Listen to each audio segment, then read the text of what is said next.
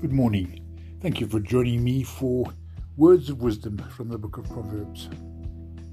Today, being the 21st of December, I've looked at chapter 21 and I struggled to choose one single verse, but in the end, I've settled for verse 5 from the Passion Translation.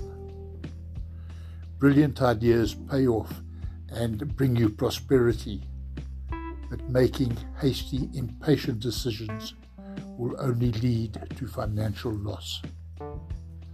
Thank you for listening. Have a wonderful day.